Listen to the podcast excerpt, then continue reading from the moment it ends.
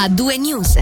Apriamo con la giudiziaria. Sono stati condannati a 27 e 30 mesi, rispettivamente a 5 anni di carcere, i tre giovani, due fratelli e un amico, a processo da lunedì a Lugano per abusi sessuali nei confronti di una ragazza. La sentenza doveva arrivare in mattinata, ma è slittata perché la Corte ha deciso di introdurre l'ipotesi di reato di atti sessuali con persone incapaci di discernimento e inetta a resistere. Reato di cui sono stati riconosciuti colpevoli due dei tre imputati, ovvero i due fratelli. A loro carico le pene più blande, mentre il loro amico, anche gli ventenne, è stato riconosciuto colpevole del reato di violenza carnale e quindi condannato a 5 anni di detenzione. I fatti, ricordiamo, risalgono a settembre, quando due degli imputati hanno convinto una giovane conosciuta a Lugano dopo una serata in discoteca a seguirli in un appartamento dove c'era il terzo uomo. Tutti e tre hanno avuto dei rapporti sessuali con la donna, fatti in parte ripresi in brevi filmati. Promuovendo l'addebito di violenza carnale per il ruolo proattivo degli imputati, la pubblica accusa, lo ricordiamo, aveva chiesto pene comprese tra i sei anni e mezzo e i nove anni di carcere. La difesa invece aveva ribadito l'innocenza dei tre giovani, dato che la ragazza ragazza aveva interagito con gli imputati durante i rapporti esprimendo anche dissenso, non era quindi né incapace di discernimento né inetta a resistere. Sempre per la giudiziaria è stato respinto anche dal Tribunale federale di Losanna il ricorso dell'ex agente della Argo 1, l'uomo dalla doppia nazionalità svizzera e turca aveva contestato la decisione di revoca del passaporto rosso crociato adottata dalla segreteria di Stato della Migrazione. Il 38enne aveva impugnato la decisione davanti al Tribunale amministrativo federale senza successo. Il 25 marzo la Corte del Tribunale federale ha però respinto la richiesta, convalidando così il verdetto. Voltiamo pagina, l'allenatore del club Patinaggio Lugano e l'istruttrice sospesa per accuse di mobbing, mobbing scusate, potranno continuare a svolgere la loro attività sul ghiaccio, ma rispettando un preciso codice etico e disciplinare. Il municipio di Lugano ha approvato il rapporto stilato dal club dopo le accuse mosse nei mesi scorsi. Da questo emergerebbe che sì, ci sono stati dei problemi che però non rientrano nella sfera del mobbing. L'istruttrice, come riporta la RSI, su decisione del club ha ripreso la sua attività all'inizio all'inizio di marzo. Parliamo ora di ambiente. L'incontro con i media del WWF della Svizzera italiana a margine della sua assemblea annuale è stato un momento che ha permesso di stilare un bilancio dell'attività 2021 segnata da successi sul fronte della biodiversità e della tutela del territorio con progetti di rinaturazione di corsi d'acqua nel Mendrisiotto e con la messa sotto protezione della pernice bianca.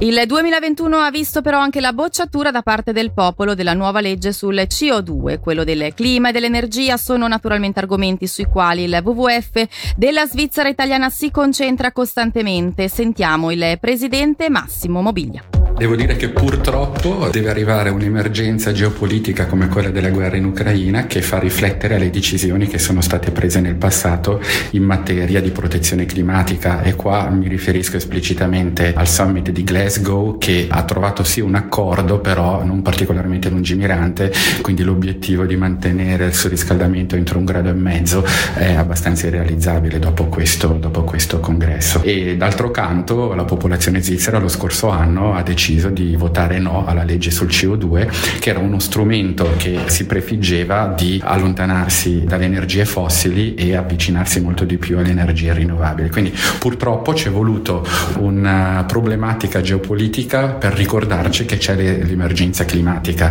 Quindi il fatto che si possa chiudere da un momento all'altro il rubinetto della Russia per molti paesi europei fa ricordare che abbiamo delle altre possibilità per approvvigionarci. E queste possibilità sono uh, soprattutto le rinnovabili. Qui in Ticino come siamo messi? Il Ticino è un cantone eccezionale che unicamente con l'irraggiamento solare potrebbe coprire completamente il proprio fabbisogno. Sono necessarie tante misure diverse, però a noi piace ricordare, come abbiamo fatto di recente, abbiamo istituito dei, dei riconoscimenti a enti, a privati, eh, enti pubblici. L'ultimo che abbiamo dato è la società di navigazione del lago di Lugano per l'elettrificazione del parco veicoli sul lago. Quindi per trovare quegli esempi lungimiranti in cui è possibile possibile utilizzando energia rinnovabile prodotta in Ticino per far funzionare un parco veicoli di una società di navigazione. Quindi le soluzioni ci sono, bisogna implementarle, bisogna spingerle. Se la popolazione capisce questa importanza dell'emergenza climatica e anche i politici capiscono questa importanza, è possibile fare grossi passi sia a livello nazionale, sia a livello cantonale, ma anche a livello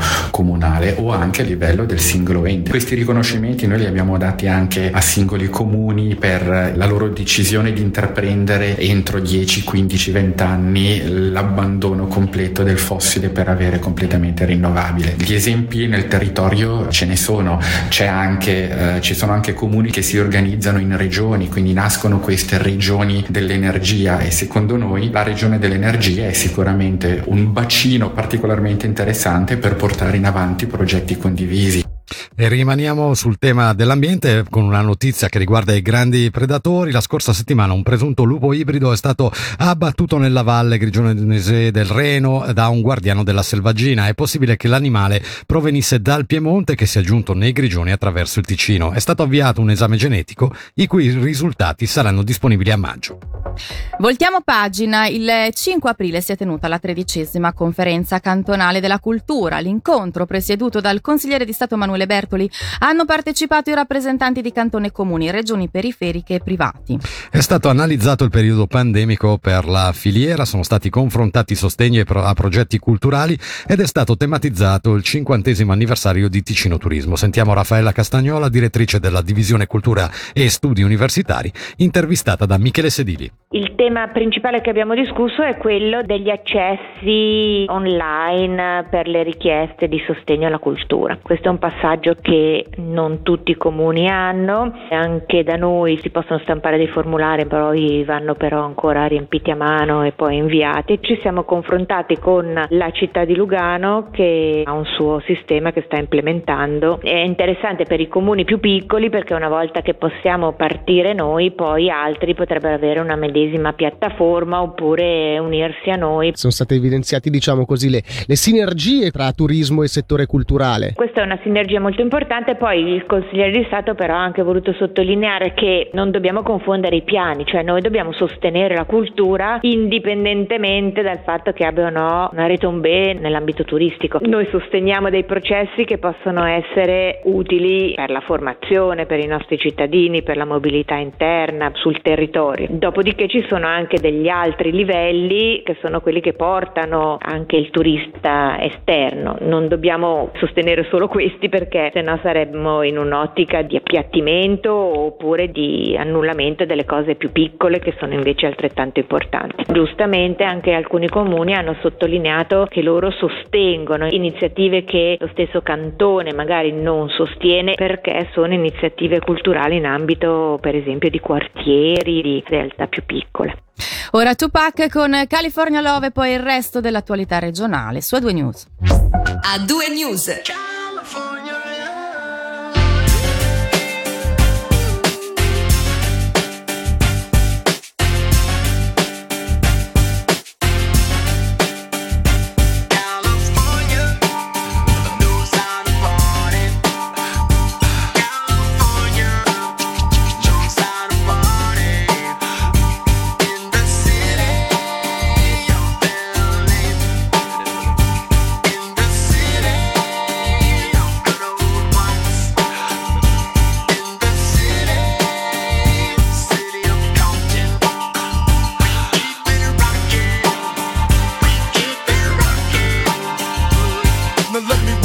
everybody to the wild, wild west. A state that's untouchable like Elliot Ness. The track hits your eardrum like a slug to your chest. Like a vest for your Jimmy in the city of sex. We in that sunshine state where the bomb ass him be. The state where you never find a dance floor empty and pimp speed. On a mission for them greens. Lean, mean, money making machines serving fiends. I've been in the game for 10 years making rap tunes.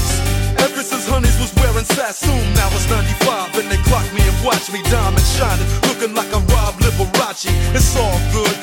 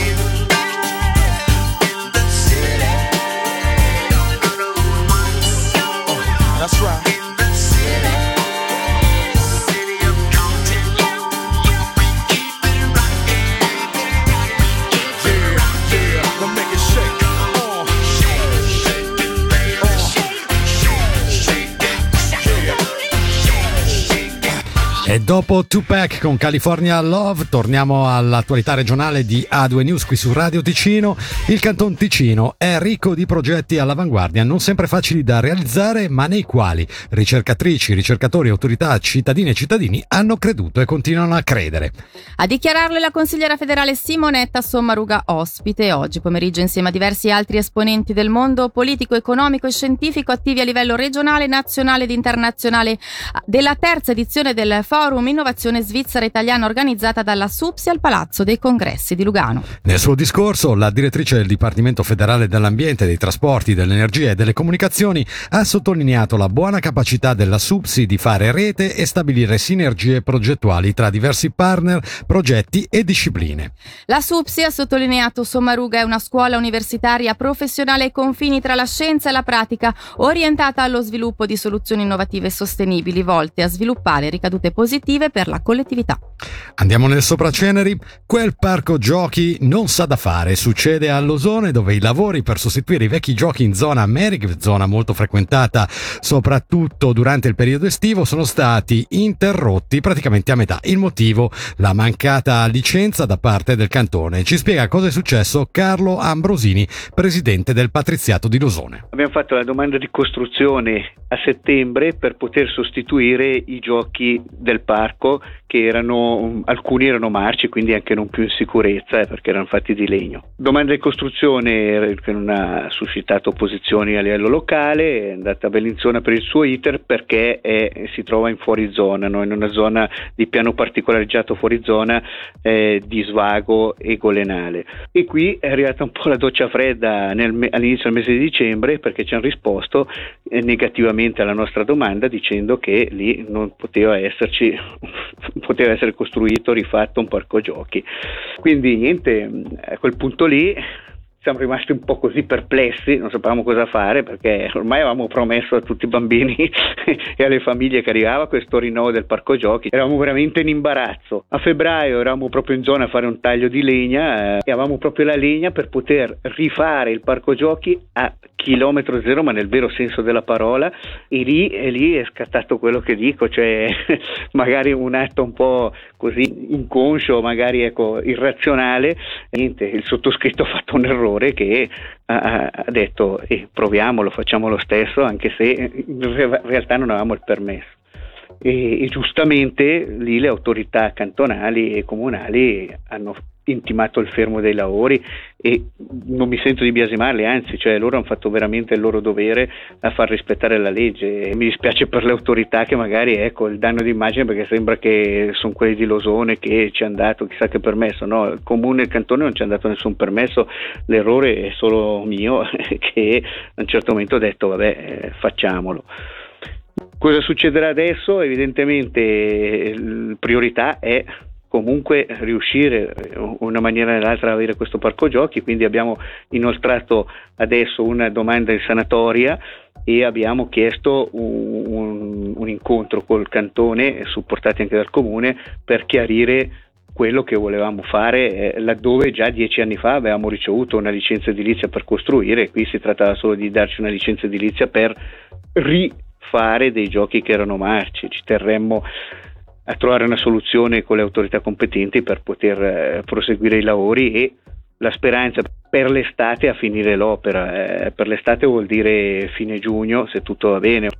E quello che abbiamo appena sentito era il presidente del Patriziato di Losone Carlo Ambrosini che come ci ha raccontato non vuole sollevare polemiche e ammette il suo errore. L'obiettivo resta quello di portare a termine il parco giochi del Merice per l'estate. In chiusura andiamo a Castelgrande a Bellinzona dove da domani 9 aprile fino al 6 novembre si potrà visitare la mostra Le molte facce del contagio, un'esposizione potenzialmente virale. Un percorso interattivo sviluppato dall'Istituto di ricerca in biomedicina e dall'ideatorio dell'USI e promosso in collaborazione con la città di Bellinzona, la Fondazione Sasso Corbare l'organizzazione turistica regionale bellinzonese Alto Ticino. Al microfono di Nadia Lischer ci presenta i contenuti dell'esposizione il curatore Alessio Lavio, collaboratore scientifico dell'ideatorio. Noi abbiamo voluto prendere il tema del contagio, ma non solo per, perché è la pandemia che abbiamo tutti vissuto, come momento di riflessione su quello che è l'essere umano. Ci siamo accorti che di fronte alle pandemie l'essere umano si comporta sempre allo stesso modo e volevamo riflettere prenderlo come momento di riflessione su quello che è successo e su, su di noi, su noi esseri umani, che per noi il contagio è, è sempre importante. Nella mostra ci sono diverse modalità molto interattive, quindi prima di tutto c'è un libretto che il visitatore può utilizzare per interagire con l'esposizione, perché visto che tutti abbiamo vissuto questo periodo pandemico ci interessava anche sentire la prospettiva, ascoltare il visitatore, che cosa porta lui all'esposizione e non solo cosa dà l'esposizione al visitatore, quindi si può lasciare la propria opinione su dei post-it, votare con, con, dei, con degli adesivi. E poi ci sono tutta una serie di microscopi interativi dove vedere delle animazioni, degli schermi, ascoltare storie, trovare degli anticorpi che si attaccano ai virus per neutralizzarli, insomma tante interazioni per tutti. La mostra proposta in italiano e in inglese è anche corredata da una serie di eventi collaterali. Di cosa parliamo? Ci saranno degli aperitivi a castello, quindi degli incontri un pochino informali con degli esperti per riflettere appunto su quanto è successo, su quanto è successo in passato e su quanto succederà in relazione all'epidemia e al periodo che abbiamo vissuto. O poi l'aperitivo offerto, ma non solo, ci saranno anche degli incontri con i ricercatori dell'IRB, proprio perché la scienza vuole mettersi in ascolto, vuole comunicare, dialogare con, con i cittadini. Il programma e tutte le informazioni si possono trovare sul sito contagio.ch e questi incontri cominceranno già da fine mese, fine aprile, con il primo aperitivo al castello e poi il primo incontro con i ricercatori. E con questo per oggi e per questa settimana è tutto. A 2 News torna lunedì dalle 17 alle 19. Ringraziamo tutti gli ascoltatori per averci seguiti, ringraziamo i colleghi in redazione e la regia e da Fabrizio Coli e da Alessia Bergamaschi l'augurio di un ottimo fine settimana a tutti. A 2 News. Senti come suona il ritmo delle notizie su Radio Ticino.